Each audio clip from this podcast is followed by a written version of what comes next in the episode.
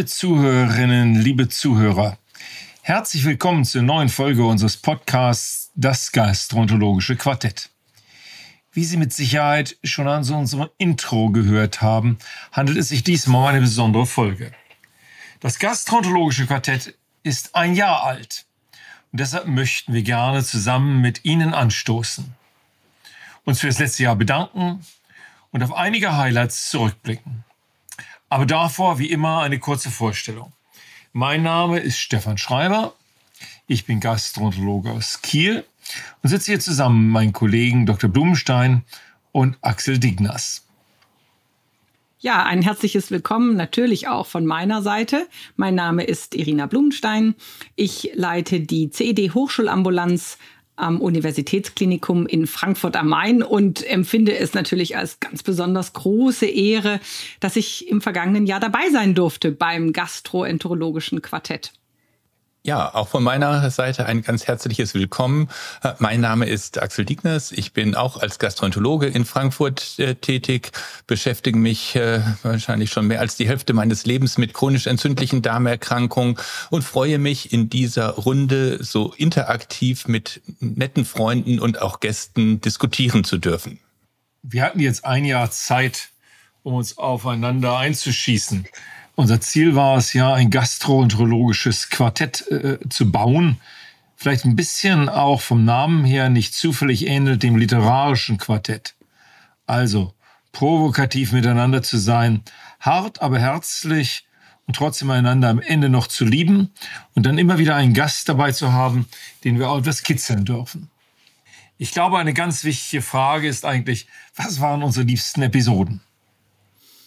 Ja, da kann ich ja schon mal beginnen. Mein Highlight war auf jeden Fall das äh, Steroid-Special. Nicht nur, weil wir es aus dem Urlaub heraus aufgenommen haben und äh, auf fast verschiedenen Kontinenten waren, ähm, sondern auch, weil wir da wirklich ähm, sehr kontrovers diskutiert haben und ja, auch die vielen Gründe, finde ich, ganz gut herausgearbeitet haben, warum Steroide immer noch so häufig über die Remissionsinduktion hinaus eingesetzt werden wenn ich da ergänzen darf. Ich fand ehrlicherweise sagt alle Folgen sehr, sehr gut und sehr, sehr interessant und die waren immer anders. Und das lag natürlich auch an unseren Gästen, ähm, die natürlich sehr unterschiedlich waren und dann auch eine unterschiedliche äh, Diskussion ermöglichen konnten. Meine äh, besonders geliebte Folge oder eine meiner Highlights war sicherlich der Podcast zur Anämie und zur Eisentherapie, weil das war das erste Mal, dass wir uns auch ähm, zu viert in einem Raum gegenüber gesessen haben und nicht nur unter Ausnutzung der modernen virtuellen Techniken äh, gearbeitet haben. Und es handelte sich natürlich auch um ein rostiges Thema, äh, wo man sehr äh, provokant äh, diskutieren konnte. Da hatten wir ja keine Edelmetalle hier drin. Insofern ist Eisen durchaus hier formidabel. Aber ich fand Eisen, muss ich sagen, auch sonst als Episode richtig gut, weil Eisen, da saßen wir in einem kleinen Raum in der Mitte zwischen uns, wie so früher beim Rundfunk, ja, so die stimmt. hängenden Mikrofone, die uns aufgenommen haben und äh, die gemeinsame Gestik, die wir beobachten konnten, ähm, das war doch eine Punchline, die wir sonst nicht hatten. Und ich muss auch sagen, ich glaube, wir haben uns über die Zeit ja auch technisch hier deutlich verbessert. Das merken Sie jetzt nicht so liebe sehr als Zuhörerinnen und Zuhörer. Aber am Anfang haben wir dann begonnen, uns komplett zu verstöpseln und uns nicht mehr zu sehen, weil die äh, Aufnahmeprogramme das nicht erlaubt haben. Jetzt sehen wir einander und machen das trotzdem remote. Und vielleicht kommen wir jetzt in der Post-Covid-Zeit auch dazu, dass wir uns jedes Mal wieder treffen und die Bälle dann auch schneller fliegen. Ja, das ist gar nicht so einfach, finde ich, ins Gespräch zu kommen und kontrovers zu diskutieren, wenn man an verschiedenen Orten sitzt. Und ich meine schon, dass uns das das ein oder andere Mal ganz gut gelungen ist. Man kann auch dem Tisch nicht so richtig zutreten. Ne? Ja, genau. Alle haben ihre Safety Line sozusagen um sich rumgespannt. Aber das ist ja auch manchmal ganz gut, denn wenn ich jetzt mal ein weiteres Highlight aus meiner Sicht benennen darf, dann war es sicherlich die Folge zur Chirurgie.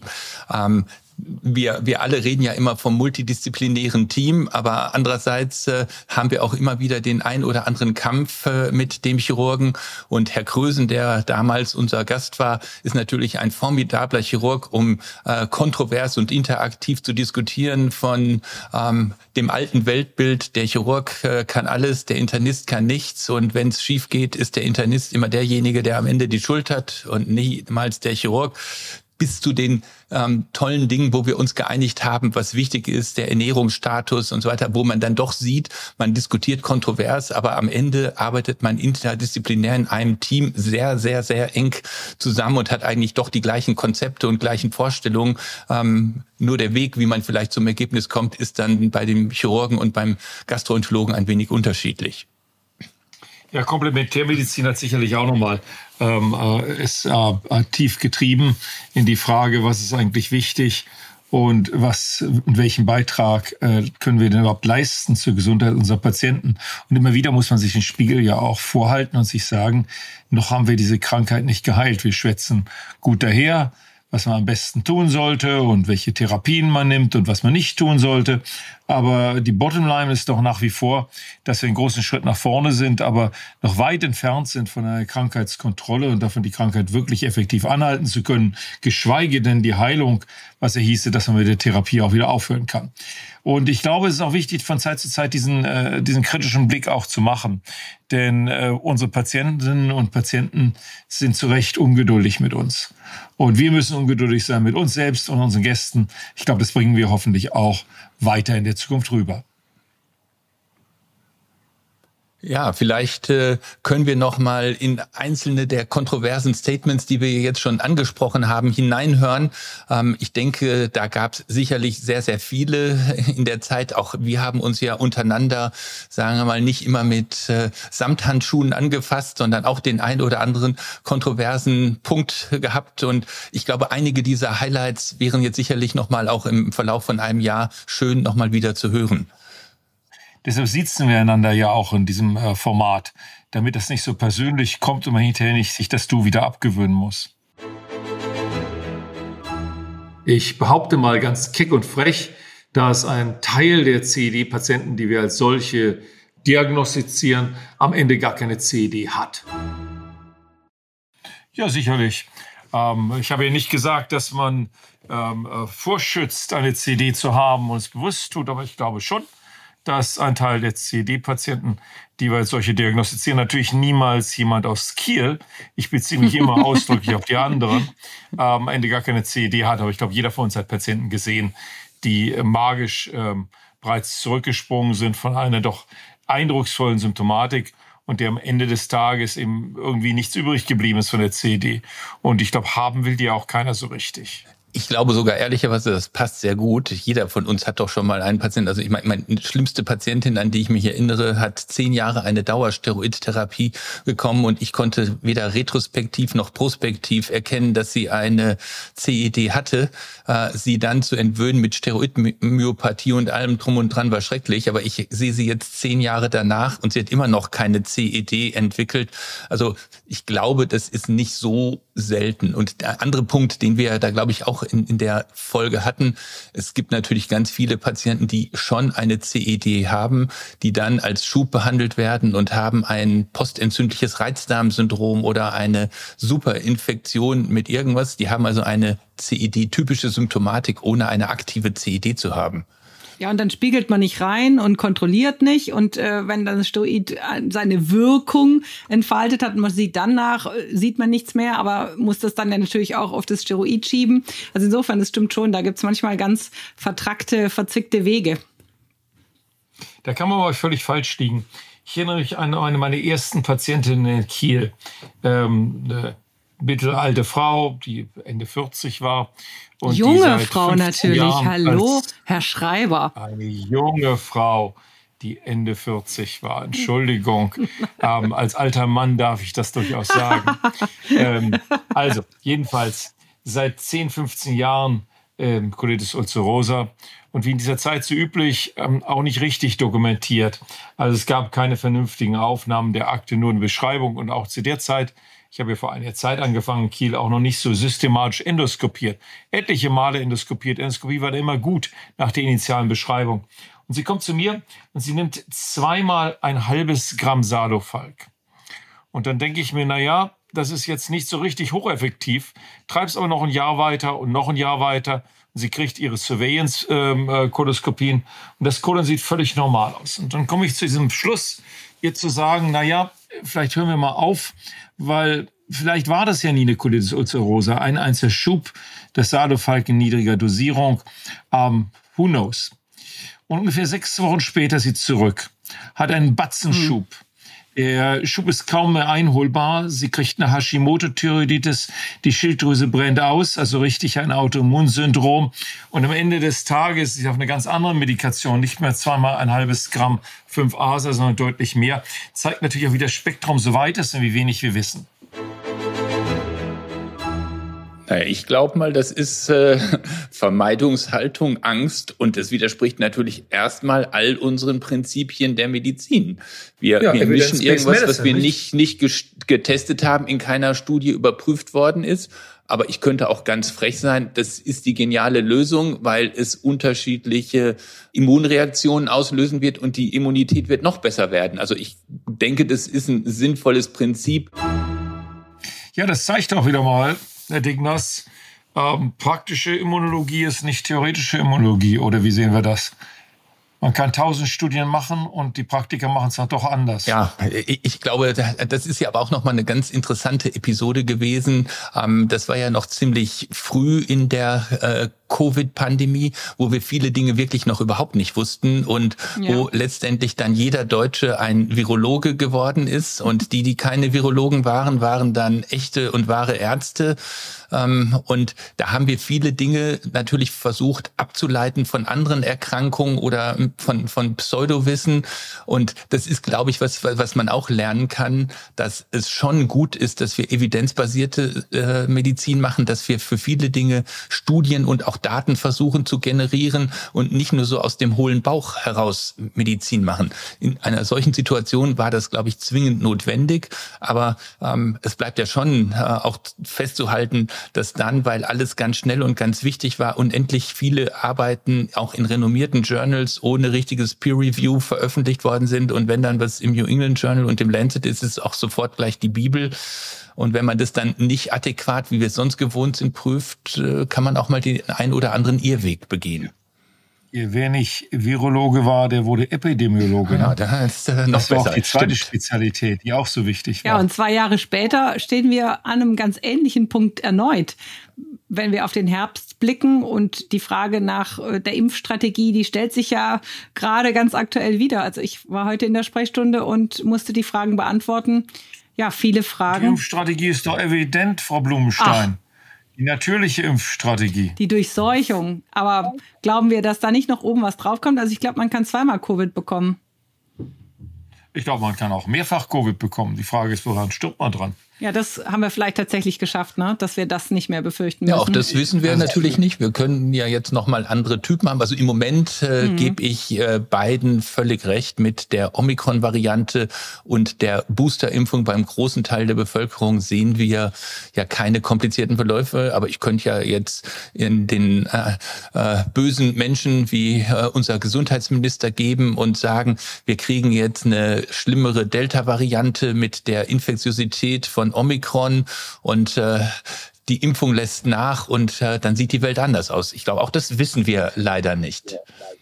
Naja, ich glaube, man darf nicht eines nicht vergessen, so zynisch das auch ist. Wenn in Hinterzimmern der Intensivstationen gestorben wird, dann ist die Welt deshalb in Ordnung, weil man es nicht sieht. Und so wie wir 28.000 Leute 2018 in einer Grippewelle so ohne weiteres haben sterben lassen, sterben doch auch heute 200 bis 300 Covid-Patienten jeden einzelnen Tag. Das ist natürlich ein sehr guter Punkt. Und ich finde es prinzipiell natürlich, weiß ich selbst, dass man sich mit dem HB auch als Frau, der über 13 liegt, sehr viel wohler fühlt als mit einem von 11. Auch leistungsfähiger. Dennoch hat sich das irgendwie eingeschlichen. Oder wie kam das, dass man gesagt hat, naja, wer, wer monatlich Blut verliert, der hat halt kein Recht auf ein HB von 13 Gramm. Ja, liebe Frau Blumstein, äh, das war natürlich ein, ein hartes äh, Statement. Was ich aber persönlich auch wirklich äh, richtig und korrekt finde. Wie, wie kommen wir denn überhaupt dazu, dass wir das Wissen in die Bevölkerung hineinbringen, wie Normwerte sind? Also wir haben ja in der damaligen Folge ähm, weniger pointiert auch besprochen, dass in der Gastroenterologie ja häufig ein HB-Wert von neun, zehn normal ist, weil wir sowieso bei unseren Endoskopien tagtäglich Blut sehen und das schreckt uns alles nicht. Aber wir, wir enthalten ja diesen Menschen doch einiges vor. Wir haben eine schlechtere Lebensqualität und so weiter. Absolut. Also, also Normwerte für mich sind äh, das intellektuelle Offenbarungseide in zu vielen Fällen. Ich meine, ein HB-Wert äh, von 10 als Cut-off zwischen einer Anämie und einem, einem sozusagen gesunden Zustand oder eine Blutglucose von 100,0 als die Schwelle, wo der Prädiabetes sozusagen beginnt oder nicht. Das sind doch alberne, alberne Dinge, die die Medizin sich da erfindet. Ich glaube, die Welt ist eben nicht eckig gemacht, sondern rund, es ist ein Kontinuum. Und ich glaube, jedem Normwert, der vernünftig irgendwo ausgearbeitet wird für eine Kohorte, in der Individualmedizin gelten Normwerte so oder so sehr wenig.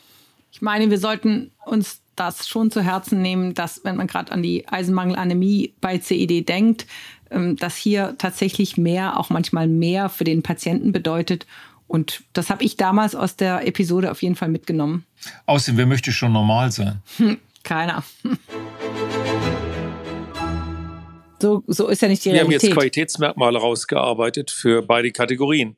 Wir haben gesagt, Vorsicht bei demjenigen, der Naturheilkunde macht und der die Pharmakotherapie stoppen möchte, um Platz zu machen für seine Alternativen.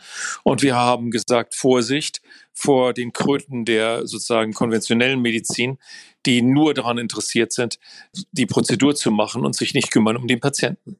Aber ich glaube, dass das eben nicht den äh, Unterschied gibt zwischen dem Naturkundler dem Komplementärmediziner und dem konventionellen Mediziner. Das sind gute oder schlechte Ärzte.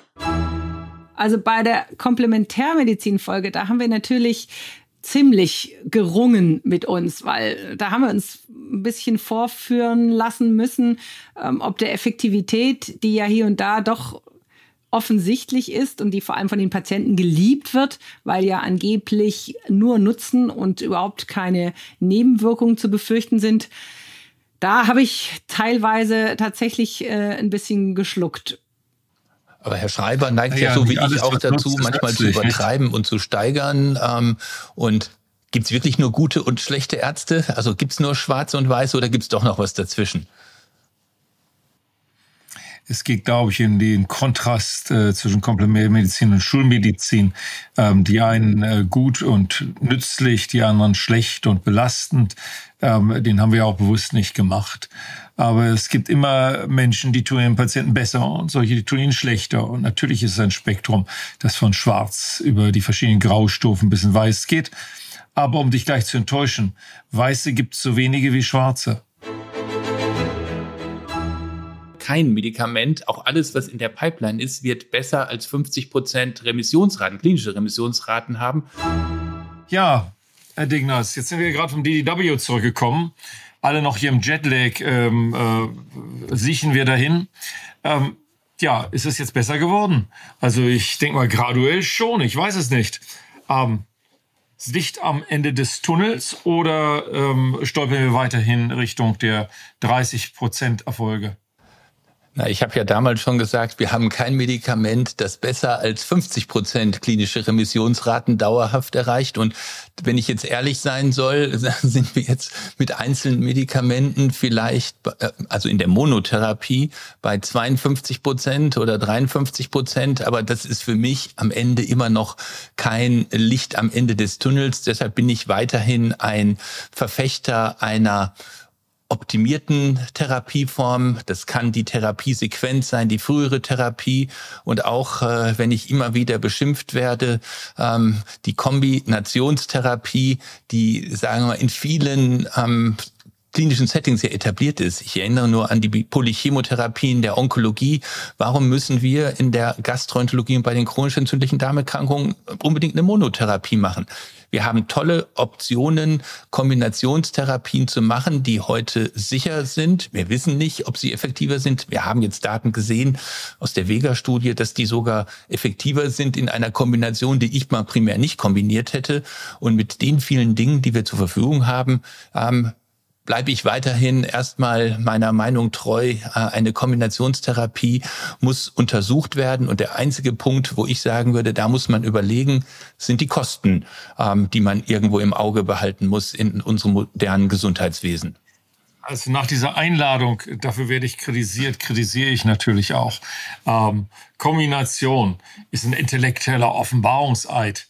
Ich weiß nicht, was ich tun soll, dann mache ich es den Bluthochdruck, dann schmeiße ich rein bis sozusagen der Kanal irgendwann voll ist. Für mich ist die Vega-Studie ganz anders zu interpretieren. Nochmal für den Hintergrund, das ist eine Studie, wo Guselkum abgenommen worden ist als Anti-L23 und Golimumab als Anti-TNF. Und jedes von beiden alleine in der Studie hat so 20, 30 Prozent gemacht. Und zusammen haben sie halt fast doppelt so viel gemacht. Für mich ist das Hinweis darauf, dass wir verschiedene Populationen haben, die auf die Medikamente ansprechen. Und dass A nur auf A anspricht und B nur auf B. Wenn man sie aufeinander legt, kriegt man natürlich mehr raus. Aber intelligenter wäre es doch auszuprobieren, ob diejenigen, die auf A nicht angesprochen haben, auf B dann ansprechen und vice versa und damit den Patienten die Doppelbelastung äh, zu ersparen. Nur das macht die Industrie ganz ungern, weil das heißt ja, wir die Hälfte aufgeben.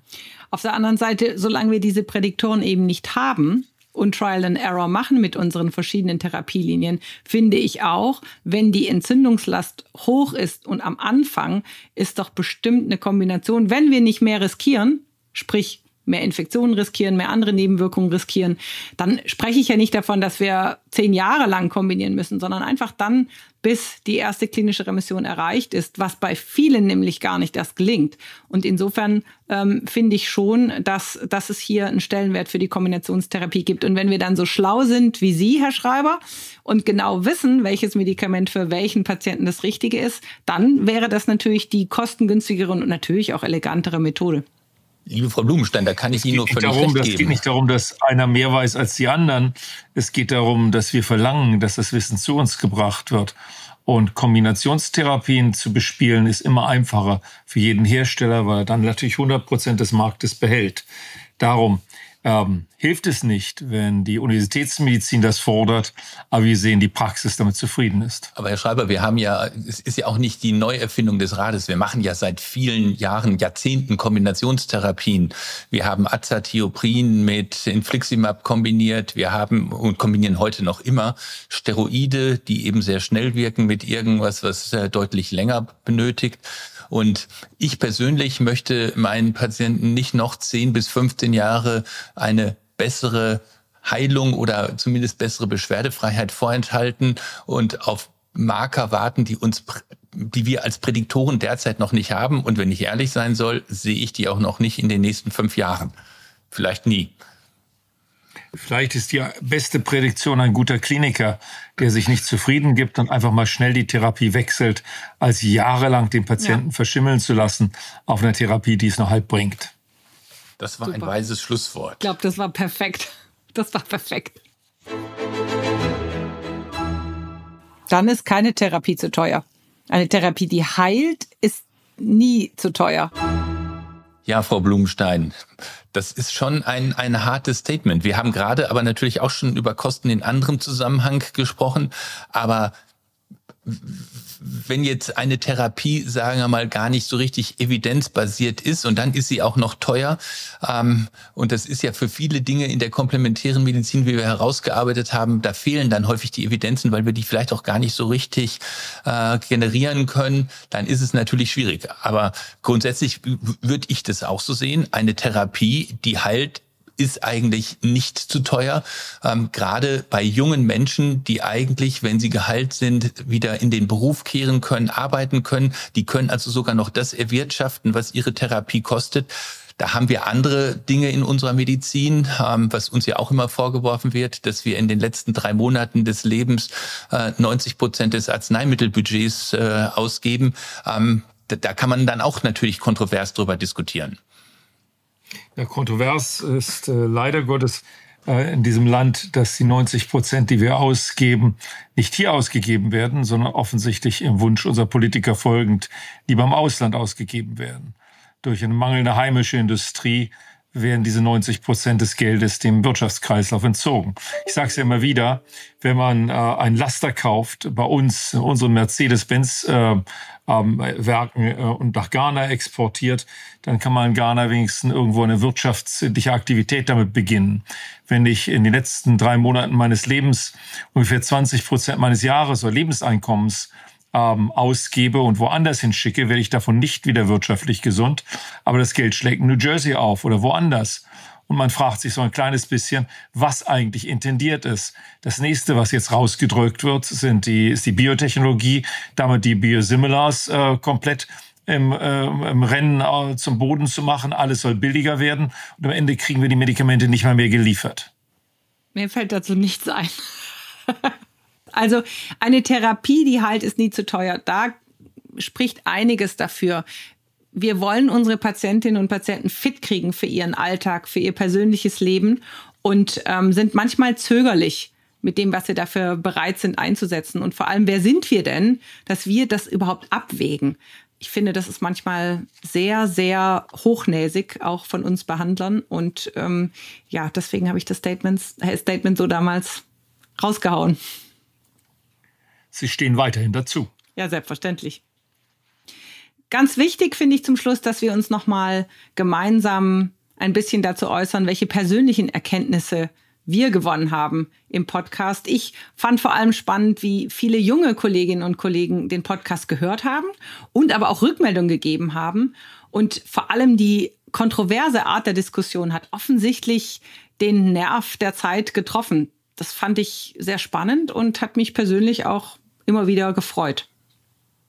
Ich glaube, ein weiterer, für mich jetzt interessanter Punkt ähm, ist, ist die Interaktion. Also wir hatten ja jedes Mal einen Experten in seinem Gebiet und jeder von uns ist ja, oder jeder äh, Arzt, glaube ich, ja, ist sowieso der beste Arzt und kann alles alleine und weiß alles und braucht eigentlich gar keine Hilfe. Aber in jeder der, dieser Folgen haben wir doch, oder zumindest ich, was Neues gelernt, eine neue Sichtweise gesehen und diese ähm, dieser Austausch spiegelt eigentlich das äh, wieder, was wir in unserem täglichen Leben bei den chronisch entzündlichen Darmerkrankungen sehen.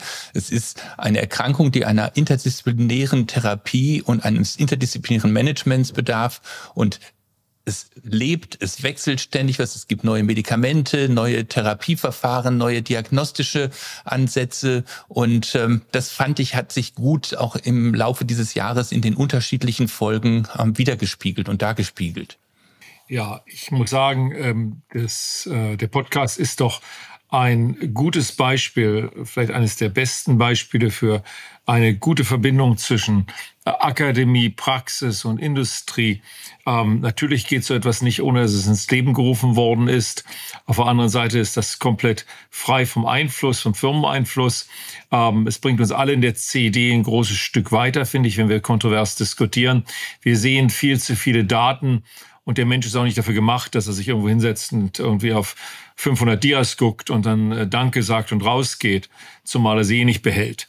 Ähm, sondern im Prinzip erarbeiten wir alles, was wir wissen wollen, indem wir miteinander ringen um äh, die beste Interpretation und die ist nicht immer klar und die wird auch am Ende jeder Folge nicht immer klar sein, aber sie haben die verschiedenen Seiten und Möglichkeiten hoffentlich, die verschiedenen Schattierungen ausgeleuchtet bekommen. Und das, glaube ich, äh, gelingt dem Podcast schon ganz gut. Und das ist für mich eine große Erkenntnis zu sehen, dass man so einem Diskussionsformat auch ernsthaft, ernsthaft mit Problemen äh, umgehen kann. Und es hat mich auch überrascht zu sehen, wie populär das Ganze ist, wie viele Hunderte oder Tausende von Abonnenten wir haben und dass dieses Medium einfach nur hören doch tatsächlich das widerspiegelt, was der Mensch auch offensichtlich will. Man muss sich mal sehen und multimedial überfrachtet werden. Gerade bei solchen ernsthaften Themen ist manchmal Zuhören auch eine gute Idee. Das war nochmal ein ganz, ganz wichtiger Punkt, den möchte ich auch nochmal gerne hervorheben. Ähm, wir schimpfen ja die ganze Zeit über die Covid-Pandemie und all die ganzen Entbehrungen, die wir haben, aber wir haben auch natürlich ein paar Learnings, äh, die wir mitnehmen müssen. Wir sind früher um die ganze Welt gereist, um in irgendwelchen Formaten uns auszutauschen. Wir haben das jetzt während dieser Zeit, wo man gar nicht reisen konnte, wo man vielleicht gar keinen Austausch gehabt hätte, wunderbar machen können, dass wir uns untereinander ausgetauscht haben und hatten die Möglichkeit, viele Leute daran äh, zu beteiligen und praktisch an unserem Austausch auch mit teilhaben zu lassen. Und das ist, glaube ich, auch was, was man für die Zukunft erhalten kann. Also man muss nicht für jede einzelne Sache ähm, um die halbe Welt reisen, wenn man das mit solchen technischen Methoden, die wir jetzt heute alle perfekt beherrschen, ähm, auch einfach machen kann. Ganz besonders, denke ich, sollten wir unseren Gästen danken, die hervorragend gelaunt sich zugeschaltet haben und vorbereitet waren und ganz wesentlich zum Gelingen des Podcasts auch mit beigetragen haben. Ich persönlich habe auf jeden Fall ganz viel gelernt. Ich denke, dann können wir zu einem Schluss äh, kommen. Ich möchte ähm, mich ganz, ganz herzlich bei allen Zuhörerinnen und Zuhörern bedanken, dass sie uns so gefolgt sind und unterstützt haben. Sonst hätten wir äh, wahrscheinlich nicht ein ganzes Jahr durchhalten können und durchhalten dürfen. Wir haben ja schon gehört, äh, es gibt äh, doch einige tausend Leute, die diesen Podcast abonniert haben, die es regelmäßig anhören. Und wir werden auch noch einige weitere spannende und interessante interessante Folgen in der nächsten Zeit äh, bieten. Ganz herzlich möchte ich mich auch bei unseren Gästen bedanken und insbesondere natürlich bei dem ähm, Heiligen Drei des Podcastes, äh, das gastroenterologische Quartett. Ähm, es hat die ganze Zeit wirklich sehr, sehr viel Spaß gemacht. Und damit kommen wir zum Schluss mit auch dem altbekannten Spruch, unserem Leitsatz, leicht sieht ein jeder, der nicht blind, wie krank wir trotz der Ärzte sind. Und ein Grund ist logisch, gastroenterologisch. Musik